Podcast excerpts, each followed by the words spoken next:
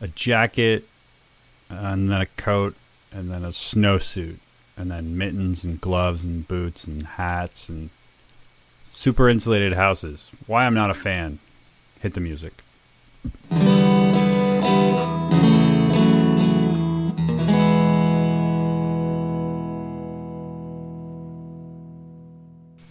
Hello and welcome to the Adding Energy Podcast, a podcast about energy usage, energy efficiency, and energy issues. I'm your host, Mr. McLean, but you can call me Sir.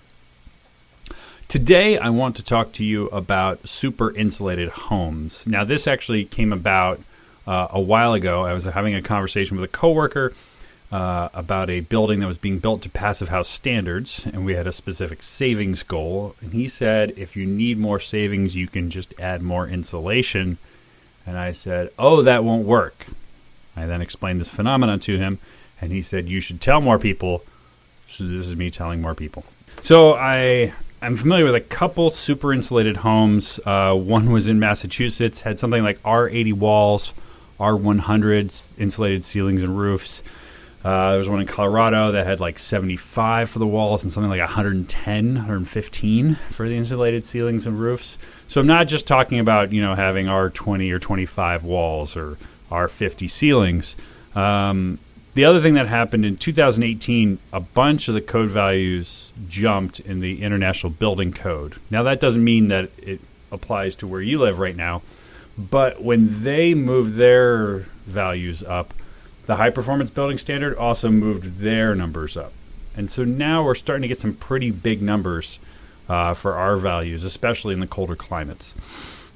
And I kind of wanted to approach this whole thing uh, and get through some of the issues with super insulated homes. Now, by issues with super insulated homes, I don't mean that your walls are so thick that your doors become more hallways and your windows more like portholes.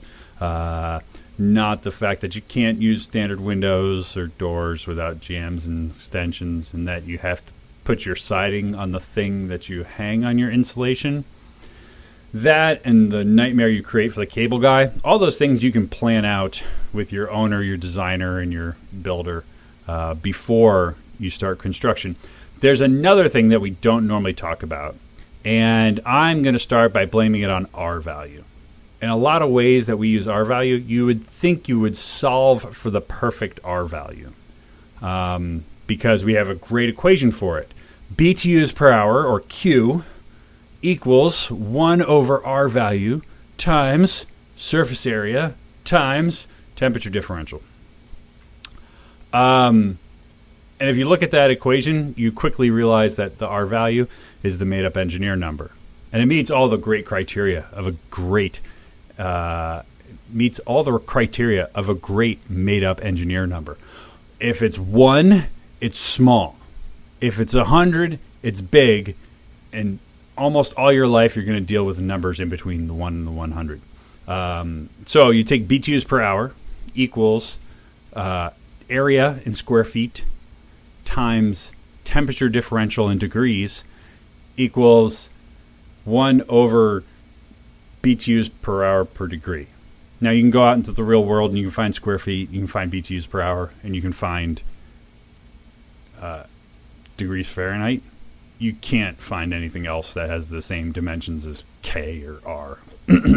so uh, the problem that that leads to is that if you wanted to build an R10 wall, you probably can't, given like stuff that's on the shelf at your local big box builder store. Uh, you can build like an 11 or a 13 or a 15. You can probably build an 8. You can probably build a 4. But to build a wall that would actually hold up a building, um, it's going to be tricky to make an R10. So you can't just solve for whatever value and say that's the value you're going to use. It's a number that we measure in a test stand. And then when you take that test stand out into the real world, you realize there's a lot of places we screw it up, right? Uh, where walls come together in the middle of the wall, hitting a wall in the middle of the wall.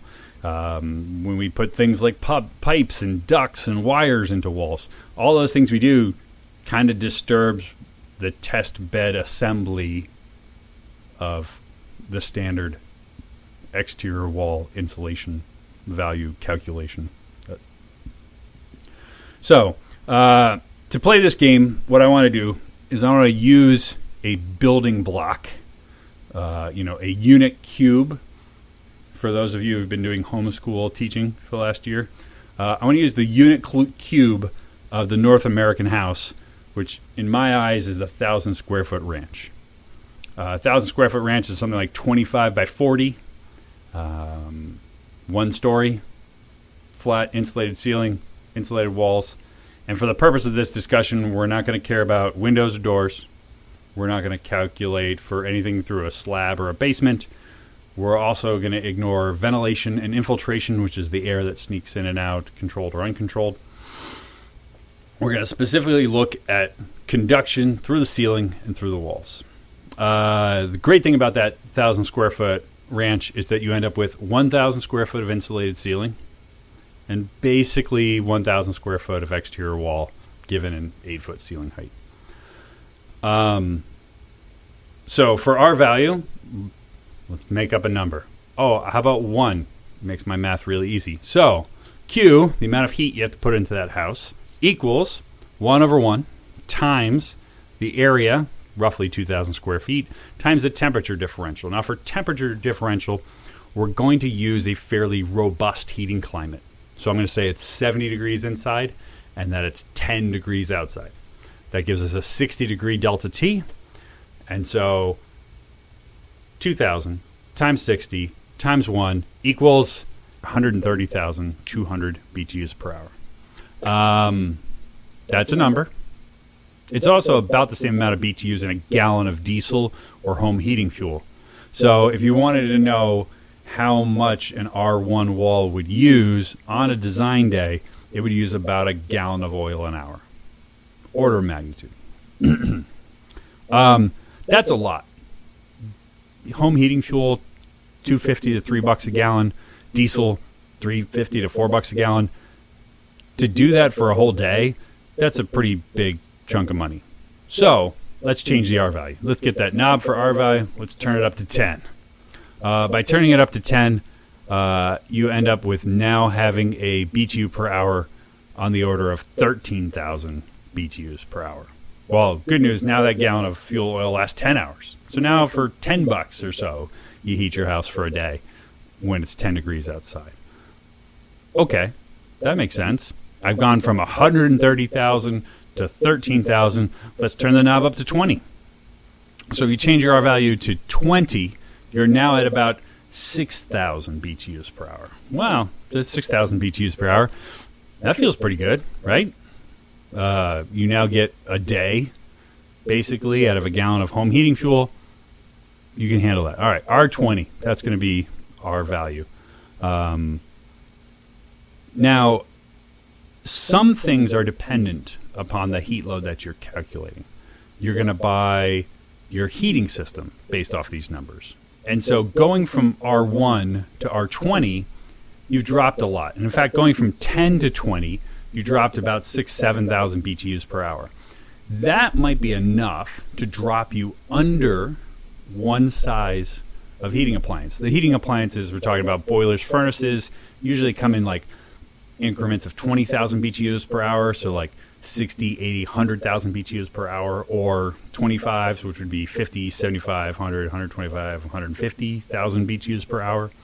Um, increasing your R value from 10 to 20 might permit you to sneak under a size rather than having to jump up. So if you were at, let's say, 80,000 BTUs per hour, and you went from R10 to R20, you would then jump under the 75,000, and by jumping under the 75,000, that prevents you from having to buy the 100,000 BTU per hour boiler or furnace, and that would allow you to shrink your heating system, possibly the gas connection to it, possibly also the duct or the pipe or whatever else you're dealing with, and that can be very beneficial in first cost and life cost and everything.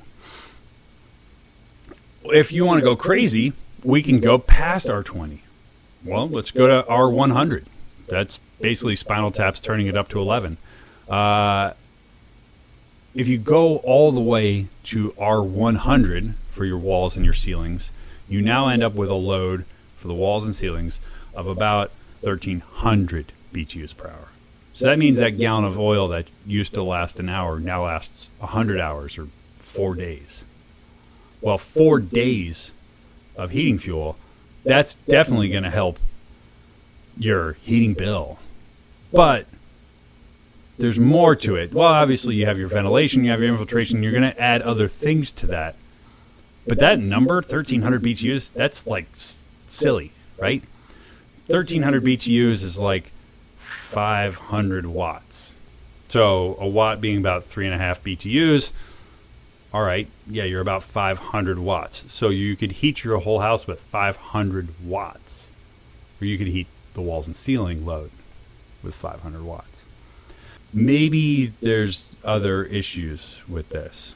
Uh, if you're an old gun like me, instead of using R value, we like to kind of quantify how these systems run with a concept known as balance point. And balance point works off this kind of a theory that everything you do inside your house adds heat from you being in it, breathing, exercising, cooking, cleaning, and whatever, plus the energy you use for cooking, for lighting, for plugging TVs, laundry, water heater, all those things add heat to the space.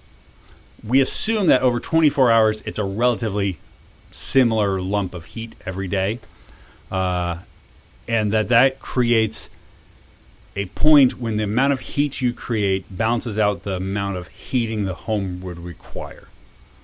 Um, and in fact, everything you do adds heat to the space except for exceptional, novel, crazy things like huge amounts of domestic water usage or cold water usage, and uh, the other one being a heat pump water heater, which has a net cooling effect because it takes the heat out of the space, puts it into the water, and then goes down the drain warmer than it came in. Um, so, how does balance? What does balance point look at? Well, let's finish up in this R value of one. If you had a building that was R one, first of all, it's like quarter inch glass for walls and for ceilings, and you probably don't want to live in that house, and it probably doesn't stand on its own.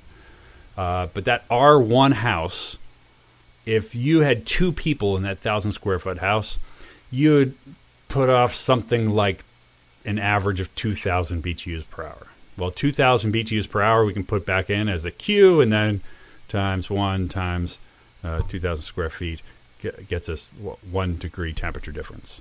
So you can heat your R1 house with just the people in it and all the stuff they normally do down to 69 degrees. well, let's throw R value away. Uh, mostly because being that balance point's a really empirical thing, let's use actual houses that exist. So the first example of house I'm going to use, eh, I'm going to call it Grandma's house. Now I don't know where your grandma lives, but uh, to me, Grandma's house was built something around the 1950s. It's either solid masonry, exterior walls, uh, brick, block, concrete, plaster, all three, um, or it's two by fours and studs with no insulation. These are very common, and if you've been in one of these houses, you kind of know that sometime in October they get cold. so, uh, what's the balance point of Grandma's house? Well, Grandma's house being that type of construction, you're going to have a balance point something like 60, maybe 65 degrees. Um, now, Grandma wouldn't turn the heat on when it was 60 degrees outside.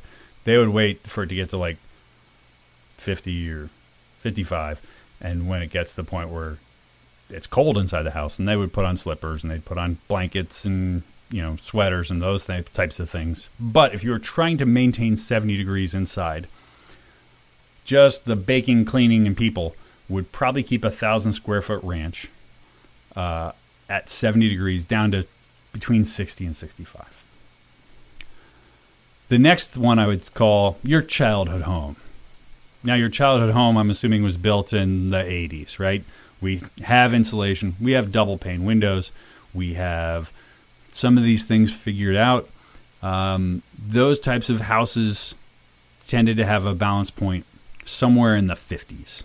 Uh, could go as low as actually 50, uh, depending on the number of people. But for two people in a thousand square foot house, 50 to 55 is probably not a crazy balance point. Um, so that's a pretty good number, right? Um, if you go to today's modern house, you're going all the way up to like R20 for walls, 40 to 60 for ceilings. We got, you know, Energy Star windows. We've got house wrap. We got blower door testing. We're starting to get good at this stuff. Um, the house doesn't need heating until I'm going to say you sneak under 50 degrees, right? Uh, 40s, maybe as low as 40. Most likely it's 45, 48, something like that. Um, that's a pretty good amount of change that from the 50s to the 40s. Uh, just by doing things like knowing how to insulate. Now we're at two by six construction or continuous insulation on the outside. We've done a bunch of things to do these things better, and we're getting a good handle on those things. Um, if you go look at super insulated houses, mostly just due to the nature of everything else that's going on with them and how thick and massive their exterior walls end up being, they end up with really tight, really well insulated structures. And because of that, their balance points are crazy low. Uh, I've talked with people who say that their balance point of their house is usually someplace around freezing. Uh, the one in Colorado, they grew bananas in it, and they said they didn't have to turn the heating system on until water outside was freezing. Uh, that's that's a cold temperature to start needing heating. Uh, and so, what you learn by looking at this is that the way you save energy with a super insulated house is not reducing the amount of BTUs it takes to heat those walls when it is cold outside, but the fact that you reduce the number of hours you are actually heating. So, we'll go back through this whole thing again. Grandma's house needing heating at something like 60 degrees. Uh, that's about 6,000 hours annually of heating. When you get from that grandma's house to your childhood home, you go from 6,000 to about 5,000 hours. Now, this is off uh, like upstate New York type temperatures.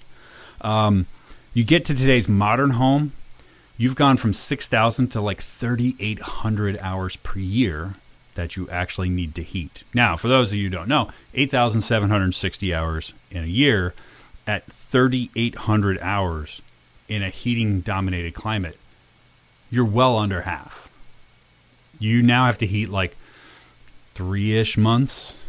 So your heating system probably doesn't even turn on until like November. and it probably turns off in something like April. Um, that's a pretty good number. And that's assuming that it's basically 40 degrees. Uh, the next thing you end up with is if you're in a super insulated house and you only need to heat once it's at 30 or below, you're looking at 1,700 hours a year. So at some point, if we look at those hours like miles on a car, if you only drove 1,700 miles a year, the efficiency of the actual car starts to matter less and less, right? Do you have a four cylinder? Do you have a V8? Well, if you only go 1,700 miles a year, you're really looking at five tanks of gas. So if you only need five tanks of gas a year, does it really matter if a tank of gas is 40 bucks or 70 bucks? It becomes pretty inconsequential. But with these houses, you now need a very small boiler and it doesn't need to come on for everything except for 2,000 hours a year. Like that's where all the savings is. It's the fact that you're not running your heating system for beyond the majority of the year. You run it for less than a quarter of the year. That's where the savings comes from super insulated houses. But there's another thing going on there. When we talk about balance point, we usually are talking about the balance point for the heating. But there's also a balance point for cooling too. Now, grandma's house, they, they didn't have an air conditioner, right? They grew up during the Depression. Who needs an air conditioner? That's fancy stuff for those people who live up the hill. Um, so they probably had a balance point for two people in a thousand square foot ranch. Um, if the comfortable indoor temperature was like 90 degrees, you probably didn't need cooling until it was like 85. That seems pretty reasonable. So we could even go farther than that, right? We could say 90 degrees inside, 80 degrees outside.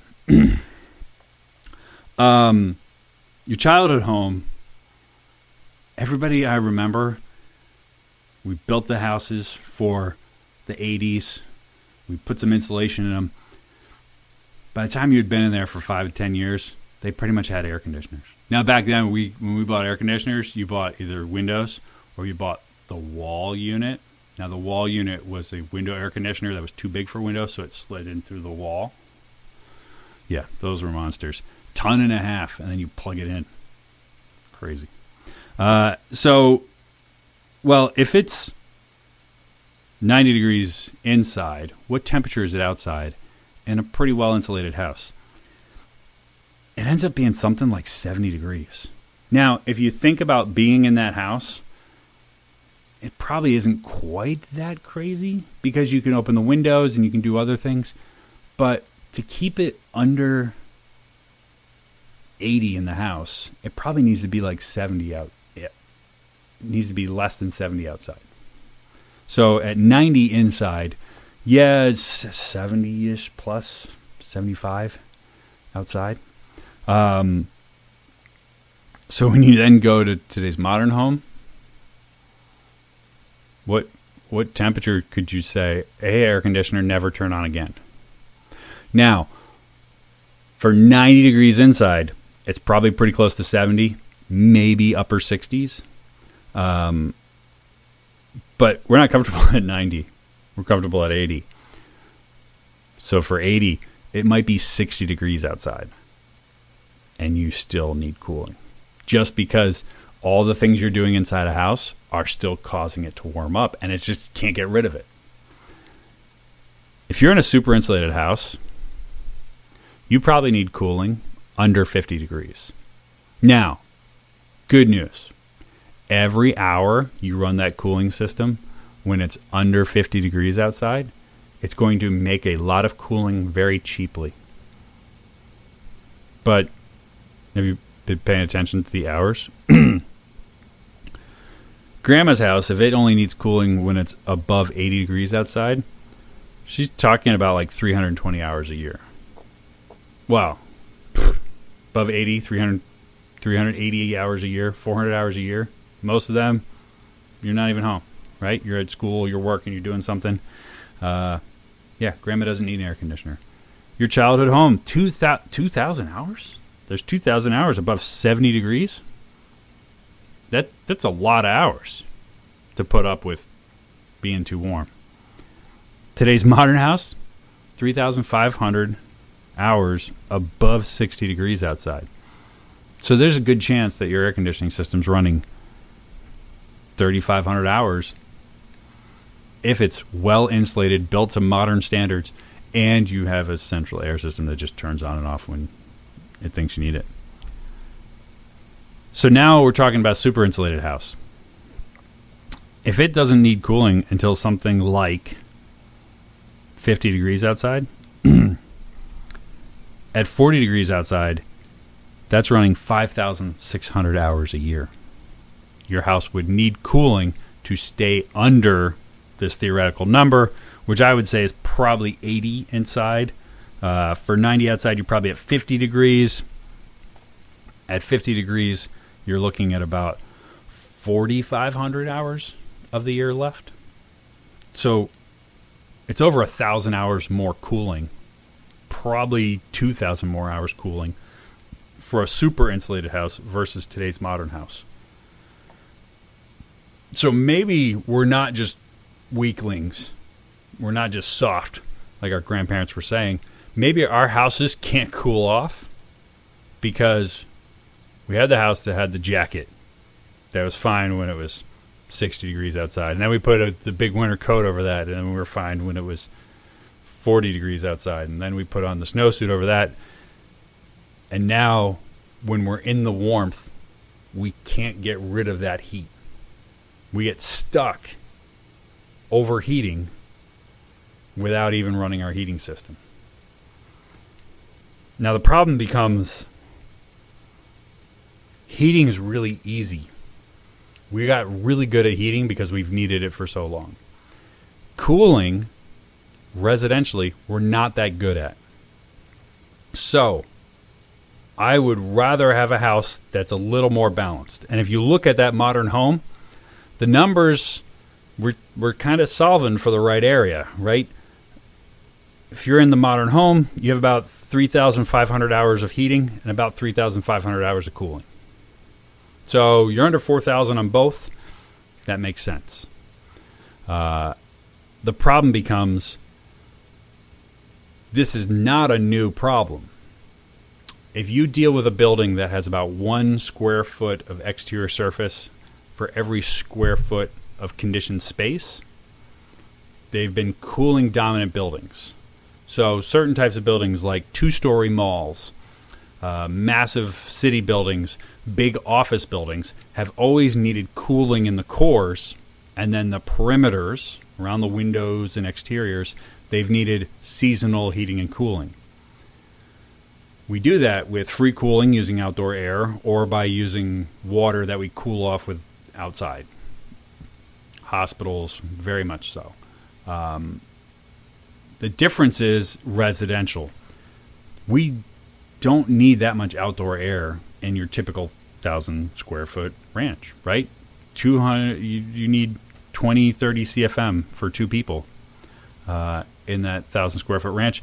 And that's going to come in without even trying. So we don't run outdoor air to the building unless you're getting crazy tight. And we're only running 30, 50, 60 CFM. If you then ran enough air to cool that space with outdoor air, you'd be talking about almost a thousand CFM for your thousand square foot ranch. If you run a thousand CFM duct to your air conditioner and close that damper, you're going to get more than that 50, 60 CFM coming through the closed damper because its leakage is going to be on the order of 5%. And so just the leakage coming through that duct is going to increase your heating and your cooling by so much, it's not going to be cost effective. Oh, well, you could just open your windows. Well, you can open your windows when it's 80 inside and it's 70 outside. You can do it when it's 70 something inside and 60 something outside. When it gets to be 50 degrees outside and it's 75 inside, your house is going to create a pressure with the warm air. And if you're like in an upstairs bedroom and you're going to open that window to try to get some cold air in, it's not going to come in that room. It's going to come in lower in the house and the hot air is going to escape out the top. So if you have a super insulated house, it's actually hard to cool by opening a window. And if you run your air conditioner, depending on the type of air conditioner, it might have to heat the air conditioning compressor to make cooling when it's cold outside because that condenser has issues operating really cold and you'd rather it work when it's hot out than when it's cold out. So it's going to have to modify its performance so that you can actually make cooling when it's cold outside. We will figure this out. Um, one of the problems with figuring this out right now is the limitation on the pounds of refrigerant that we put into systems. There's a couple neat things that people are doing now, using things like carbon dioxide as a refrigerant, using other things as refrigerants. And by using that additional refrigerant, we can circulate liquid through both sides to cool, which is a great way to do this. We can do other tricks with outdoor air. We can probably create some slightly more intelligent air systems that would be able to exhaust air instead of return it and bring in outdoor air. But those are still a little ways off. So, super insulated houses, Probably not right now. Uh, but there is potential, and there's a lot to come with ways that we can improve houses to be more tolerant of super insulating. The real problem with super insulated houses is that they don't cool them. Uh, and you'll see this if, if you have a friend who has like an Instagram profile for something like, you know, building envelope, passive house standard, super insulated house.com family. Uh, you'll watch, and all winter long, the kids will be running around the house in shorts and a t shirt because the house is 78, 80 degrees when it's November. So, uh, that's a little thought. A couple things interplay of uh, empirical balance point versus calculated R value, uh, some of the crazy issues that you'll have, and the way that things work in reality versus the design hour. Um, it's a bit to mull over and chew over and to try to figure this out. We will get a handle on it once it becomes a problem that needs a solution. My recommendation would be try not to be on the bleeding edge. So, uh, Passive House Standards has a lot of other good things in it. Uh, I would be just a little careful of how crazy I would go with my insulation if I was building that house today. So, uh, for the Adding Energy podcast, I'm your host, Mick Lane. Thanks for giving a watch.